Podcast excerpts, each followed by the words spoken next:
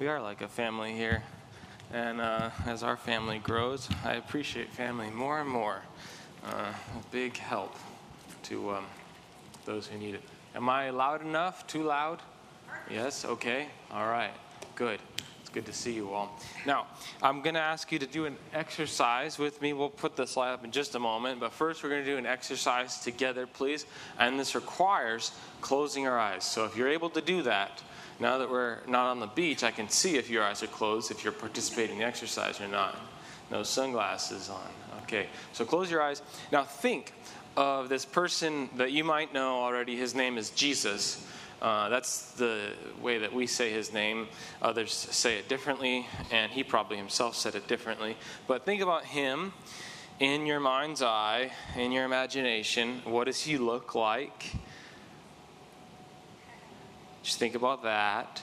How is he dressed? His hair, his face, his eyes. And think about the, um, the things that he might say or do, what might be in his pockets if he has any.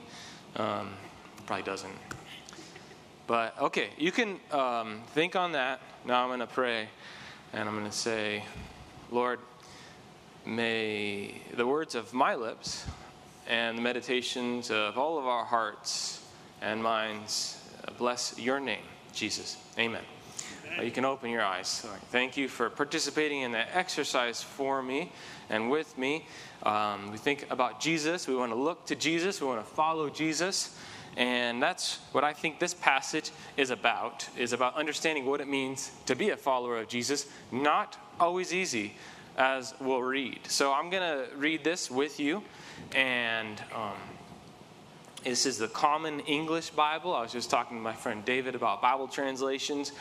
This one is, is fairly new, and it is a little bit uh, disruptive sometimes when you read it, I think, because it puts things in very plain terms, but it also changes the way some of the things that we're used to them being worded a certain way. Um, it changes those, and that's actually helpful in my study because it, it makes me read things with fresh eyes all the time. And the scriptures are alive and active amongst us and the Holy Spirit is meant to inspire uh, new readings every time. So uh, don't be afraid to try out uh, something other than the King James Version.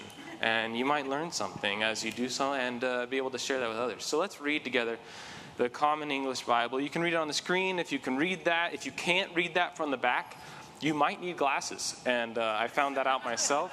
Um, but uh, it's not a vision test.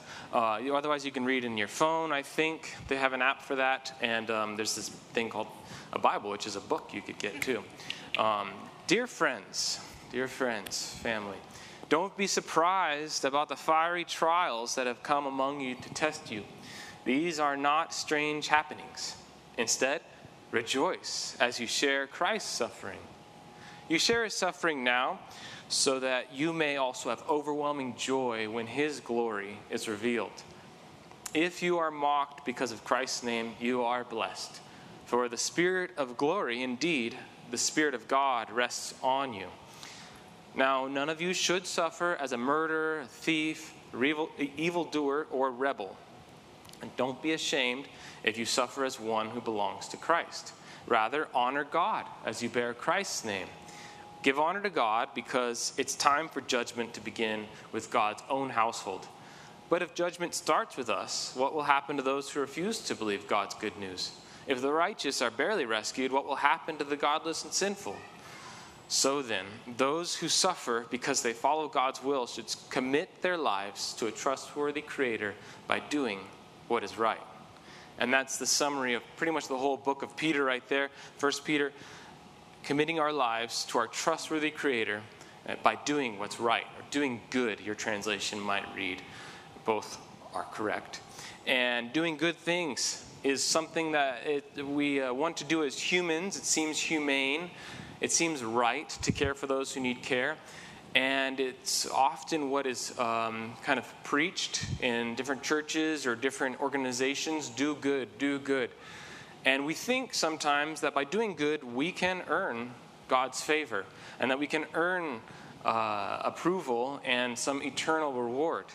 But as we'll read in Peter uh, elsewhere, we know that it's not of our own doing that we've earned anything, that everything has been a gift, grace, and it's Jesus who suffered once for all so that we might be uh, seen as approved and um, accepted in God's sight. And so this sermon is not going to be about earning God's favor, but it is going to be about uh, doing good. Because I believe that doing good is something that um, is a way in which we, cha- we uh, can challenge the forces of evil in the world with the love of God and follow Jesus, even if it means following him to the cross. So we'll talk about suffering as we kind of work our way through the passage.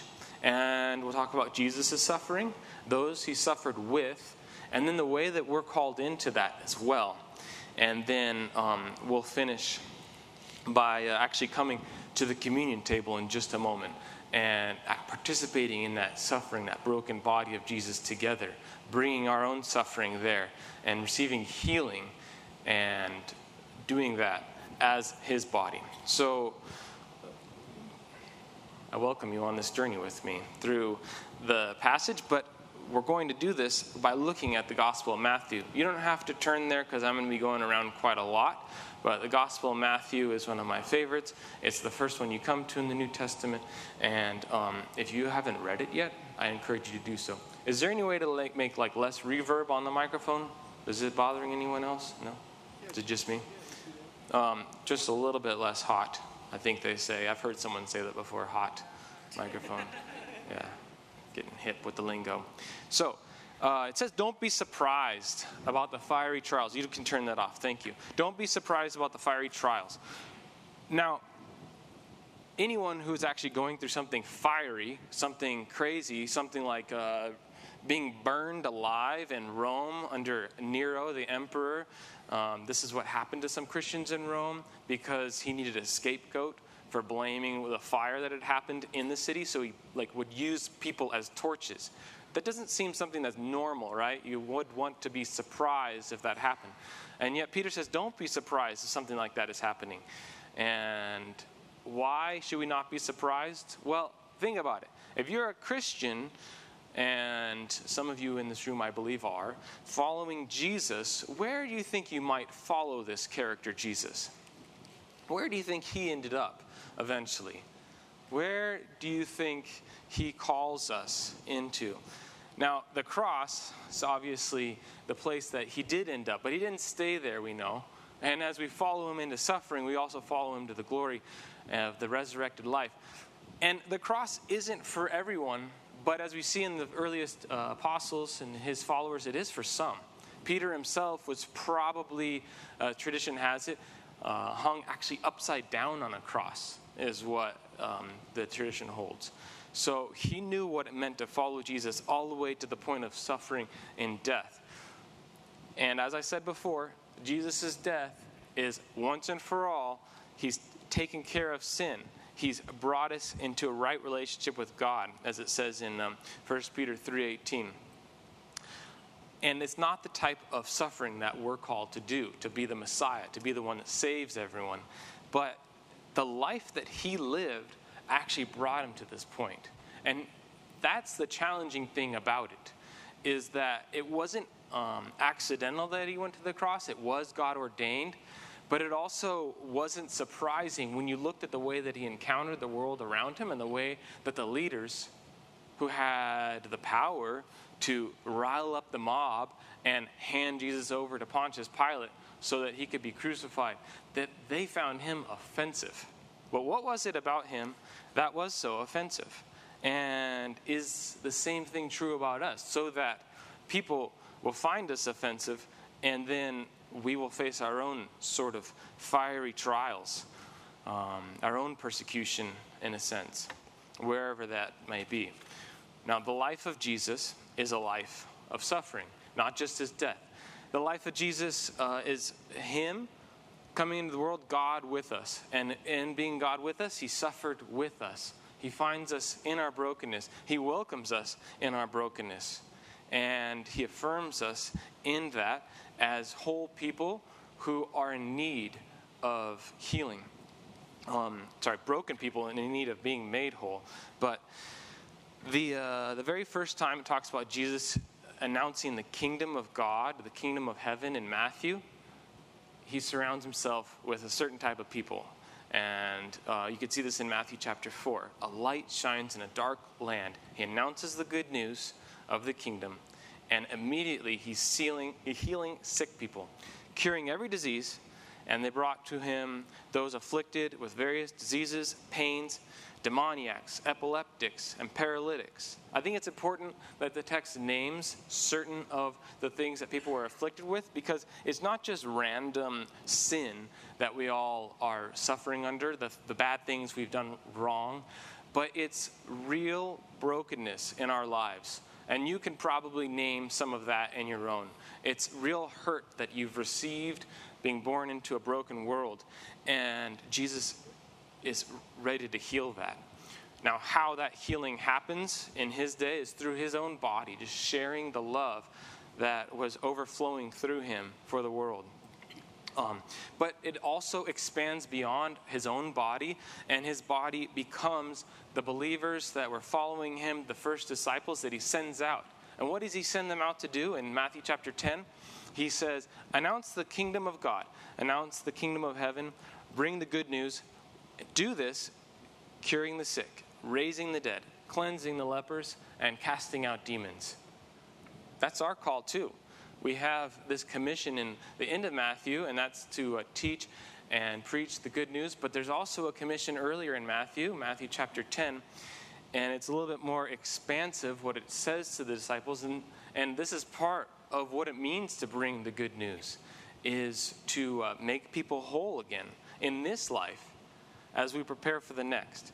So this is a, um, it, it's a very material and very physical and very real uh, good news that's coming to the people who are hurting. And then we get a little summary of what Jesus has done once again. And so this is kind of be repetitive, but the gospel does it for a reason. We have to keep seeing this. John the Baptist, Jesus' predecessor as a prophet in Israel, uh, the one who announced his coming, he was like, Is this Jesus the, the real deal? Is he the true uh, Messiah, the one to come, the king to deliver Israel from captivity? And Jesus replies to the people that John has sent as he's in prison. And he says, Well, tell him this the blind receive their sight, the lame walk, the lepers are cleansed, the deaf hear, the dead are raised, and the poor have good news brought to them. And in the Gospel of Matthew, you could see all these things have happened through different accounts. He adds to that Blessed is anyone who takes no offense at me. Why would anyone take offense at these wonderful things Jesus did? He was a good guy, right? Raise your hand if you think he wasn't a good guy. Got to get out of here. Just kidding. Um, uh, you, uh, I mean, I, I take offense that someone would take offense at these things. But this is the very stuff that brought him here. It wasn't um, just, it, there was blindness on behalf of the Pharisees and the other leaders, the chief priests, but it was blindness to seeing that this is God's love and they thought there was another way of doing things, a way of controlling and calculating all the risks, the costs, the benefits, and then being able to control who got to encounter God at the temple. And the temple was a very important place, but Jesus, what did he do when he went to the temple? He said, You guys are getting it wrong. And he called them to get it right, and they didn't he prophesied against it, and then just a generation after him, it fell. And it actually hasn't been raised up since. But the, uh, the place where people encounter God, it kind of was moving in Jesus' life from this one location, this one building, into the body of Jesus and his person. And here, the body of Jesus gathered today, the body of Christ. That's us. So, um, I think it's important that we find the radical love, the reckless love that he had for his people, as something that was offensive. And it is offensive today.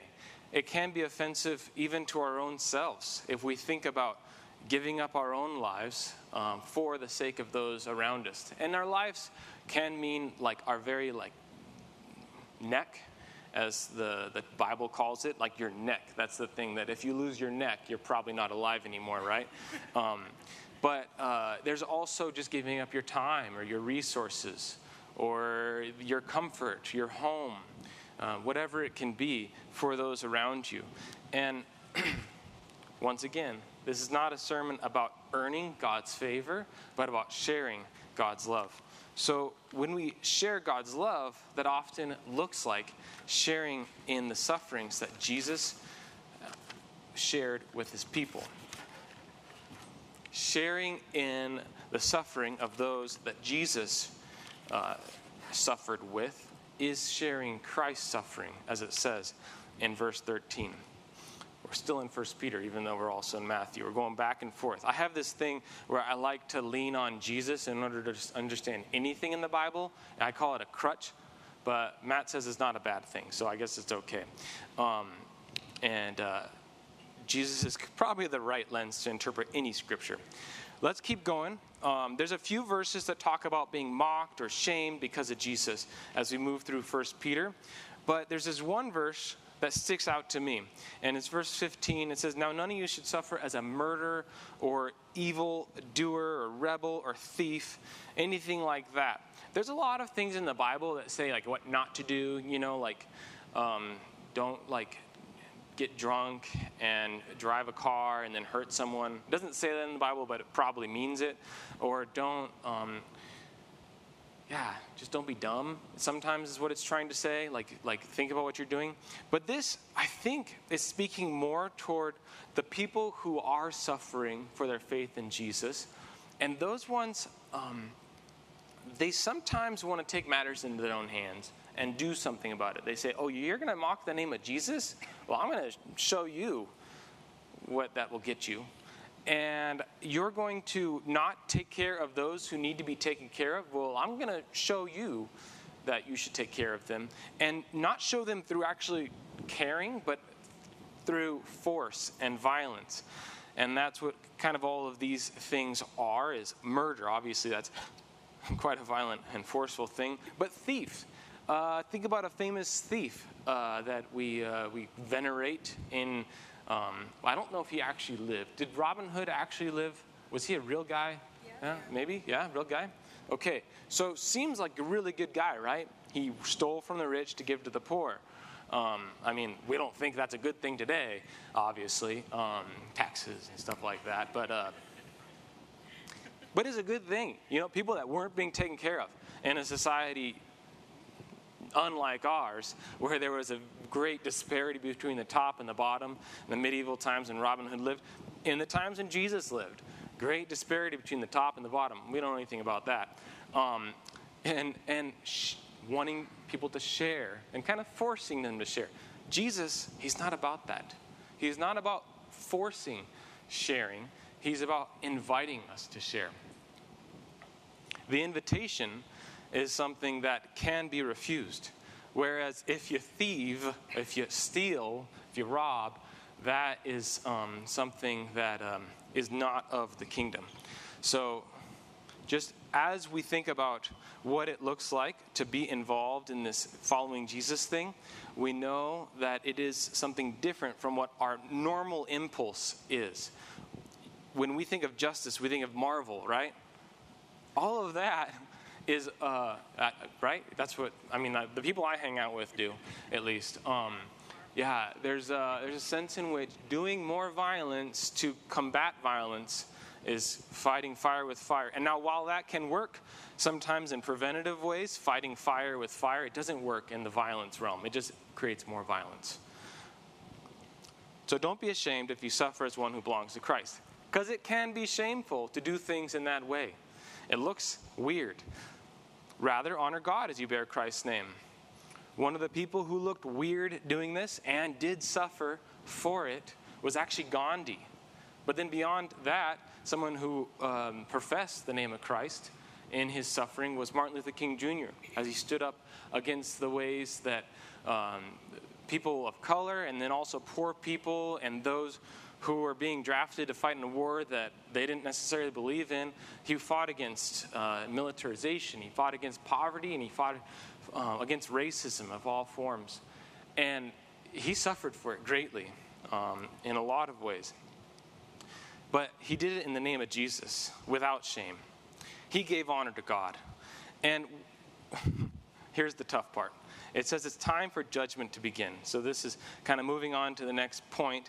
And judgment is a tough thing, but it begins with us. We like to think of judgment as like, okay, I'm going to heaven, everyone else is going to hell.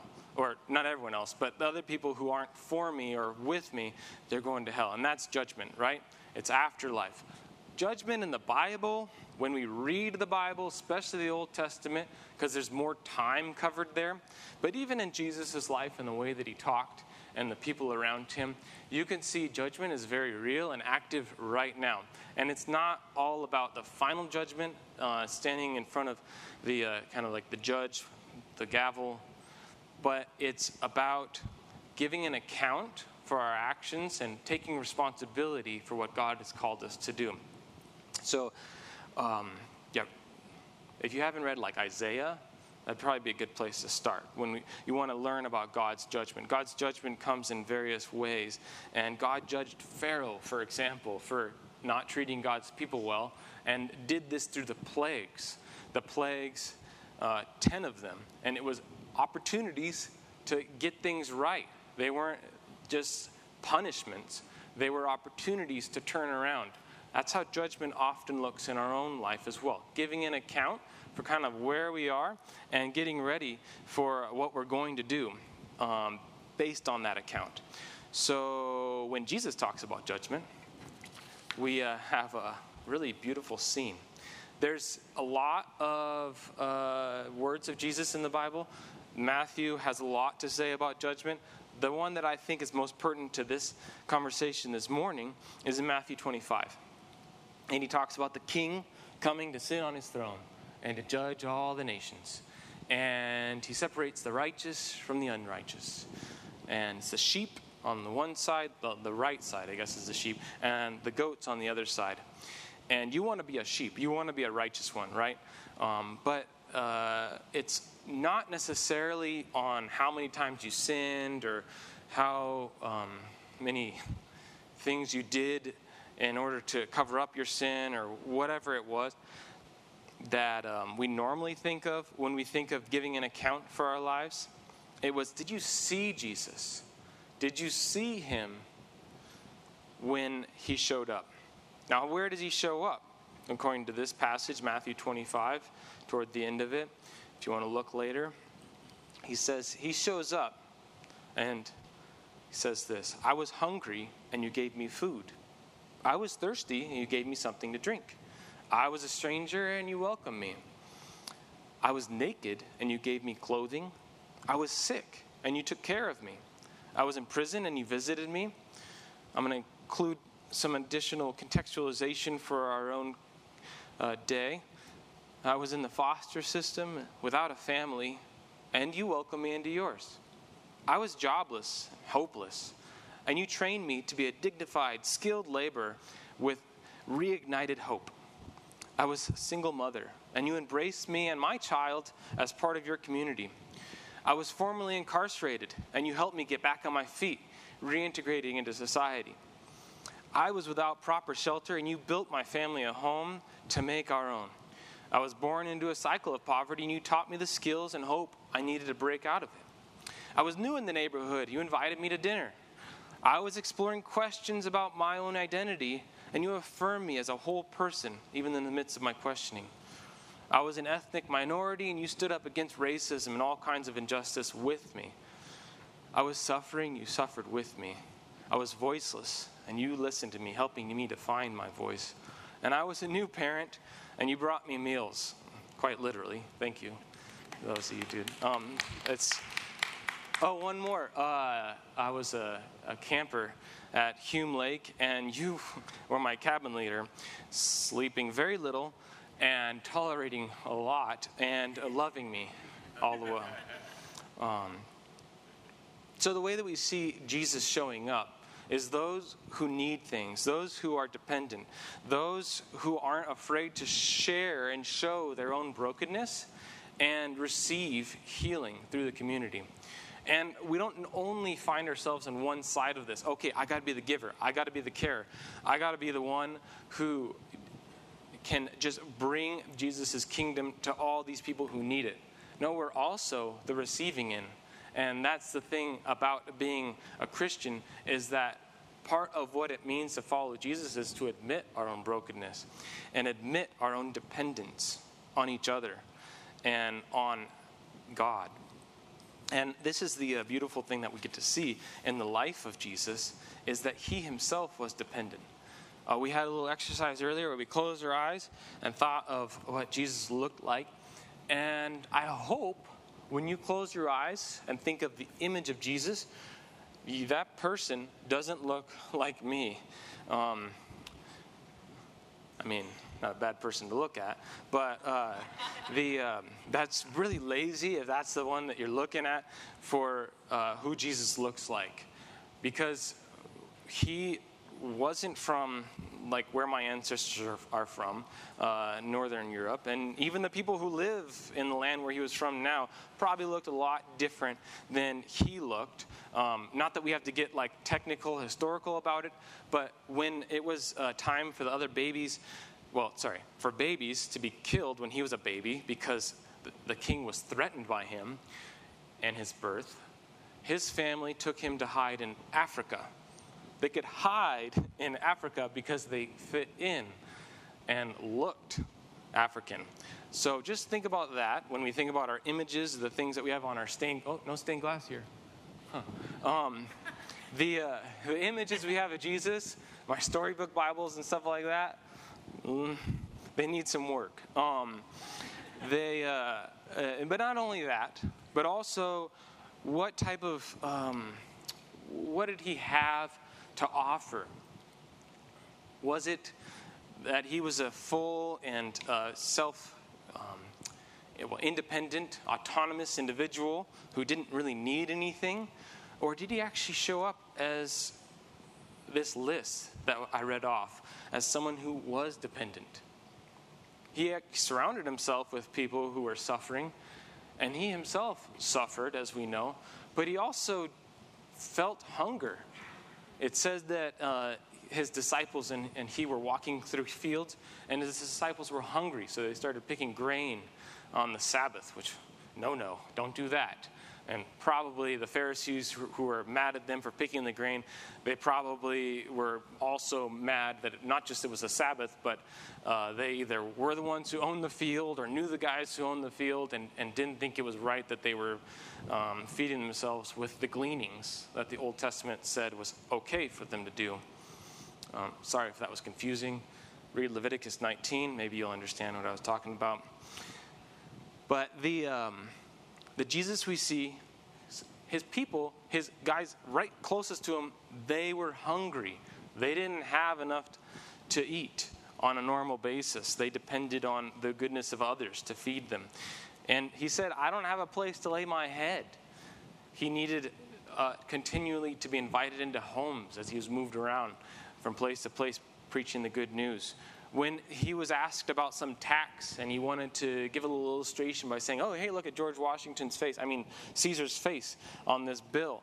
He couldn't just pull the bill out of his pocket, he had to ask for one because he didn't have a coin of his own, probably. So, this is a Jesus who knew what it was like to depend on others. And the people he depended on were those that we all can depend on. And for the most part, they were the mothers that followed him around, maybe his own mother. Uh, we don't necessarily venerate Mary in our church, although maybe we should. Um, there is a very important role that she plays in the gospel. And I'm not saying worship her. Uh, we worship Jesus and God the Father and um, through the Holy Spirit. But um, other people, they are means to doing that in a sense, that they bring us closer to God. So, how does Mary do that? Well, she gave her body to be the vessel, the instrument of God's grace and love for us. And there are other women as well. Uh, right after Jesus was uh, crucified, you have this little account in Matthew. It says, Many women were there looking on from a distance. They had followed Jesus from Galilee, from his home, and provided for him. How did he keep his ministry going as he went along? Because these women came along with him and took care of him and those who he surrounded himself with. And among them were Mary Magdalene, Mary the mother of James and Joseph, which probably means Mary the mother of Jesus, and the mothers of the sons of Zebedee. And then some of them went to the tomb, watched it being buried. They didn't just follow him through his life, even into his death. They wanted to um, see that he was being taken care of. And after the Sabbath, on the third day, on Easter morning, they're the ones that come to the tomb. And they came to check in on it and to continue to care for him in his person, even in his death. And they're the ones, because of that, I got to experience his glory that it talks about. Um, you have shared in his suffering, so you may have overwhelming joy when his glory is revealed. As he resurrected, the first people that he encountered, or the first people that got to encounter him, were these ladies. And they left the tomb that was empty with great fear and joy and ran to tell the disciple, disciples. And Jesus met them and said, Greetings, hi, it's me. And they came and took hold of his feet and they worshiped him. Because they knew that he was the one who was so beloved by them during their lives that even um, when it was time for him to be glorified, the resurrection, they would be the ones to rejoice in this because they had suffered with him through so much. And this is our call as well today is that as we suffer with those around us, as we allow our own sufferings to be healed by the community, that we're seeing the, um, the life of Jesus, and that life, that love, that light is too bright to be um, overshone by any sort of darkness. The love is too great to be overdone by any sort of evil or hatred. And the life is too big and too giving and too reckless for death to keep it down. So there's nothing for us to fear. Now, um, there's one more account of a woman doing something for Jesus that is goes against any sort of uh, way that we want to calculate all of our actions and make sure that everything is rational and uh, makes complete sense to us. And this is right before Jesus was crucified, as the days before that, he knew that's what he was going into. And he went to one of his friends, uh, Simon the leper's house. And this woman, she's unnamed in the uh, Gospel of Matthew, but um, she is remembered. And she comes to him. And she brings a, a jar of costly perfume, it says, uh, maybe a year's worth of wages. A year's worth of wages. You can just think about your own year's salary and think, oh, that's maybe pretty big, or maybe not so big, but either way, it's a, a, big jar of perfume, and she spends it all on Jesus. She, as the disciples, some of them say, she's wasting it on him. She's lavishly anointing him. And he, he says that even though you think this is a waste, she's doing this to prepare my body for burial. And you have to wonder because he didn't take a shower after that before he went to the cross. What did he smell like as he hung up there on the cross? The wafting, beautiful scent that she had placed on him and his hair and his body that even though it was a shameful, a disgraceful death that was reserved only for the lowest in society and the slaves, um, that there was a, a, a certain sense in which he was something to behold something to remember. And she, wherever the gospel is proclaimed, is remembered for her good act. And this good act, I think, is inspiration for us that even if we don't know what's going to come of something that we're doing for another, we don't know if the person that we're giving that money to who asked for it, they're going to go spend it on something they shouldn't spend it on, or um, if you know, you're visiting someone who's sick and they're maybe not even in a state where they can know that you're visiting them. So it's like, ah, maybe that's not so effective. That's not really good use of my time. Um, or maybe you're a, uh, wanting to lead a grounded group or a small group, and you're going with the junior hires. That that's a that's something where maybe you aren't going to see the fruits of your labors right away because uh, the strides sometimes towards maturity in life and in faith are, uh, are slow but sure. But we don't need to do the calculation. We just know that as we enter in the lives of those around us and we suffer with each other, that we are entering into Jesus' life and that we are promised his glory as we get new eyes to see where Jesus shows up. So, those who suffer because they follow God's will should commit their lives to a trustworthy Creator by doing what is right. And now we have a chance to um, move to the communion table. And the communion table is a place where uh, each week we get to see that, yes, Jesus has done it. He suffered once for all. That it's not up to us to earn God's favor, but we are invited into that suffering. That it, his body is broken here. As he says in Matthew, this is my body broken for you. And this is the blood of the new covenant. And it's poured out for you.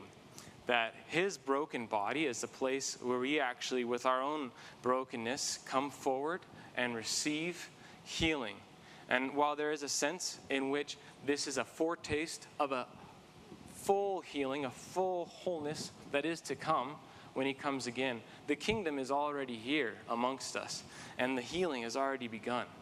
And so, as we closed our eyes earlier to see the image of Jesus, we can open them now.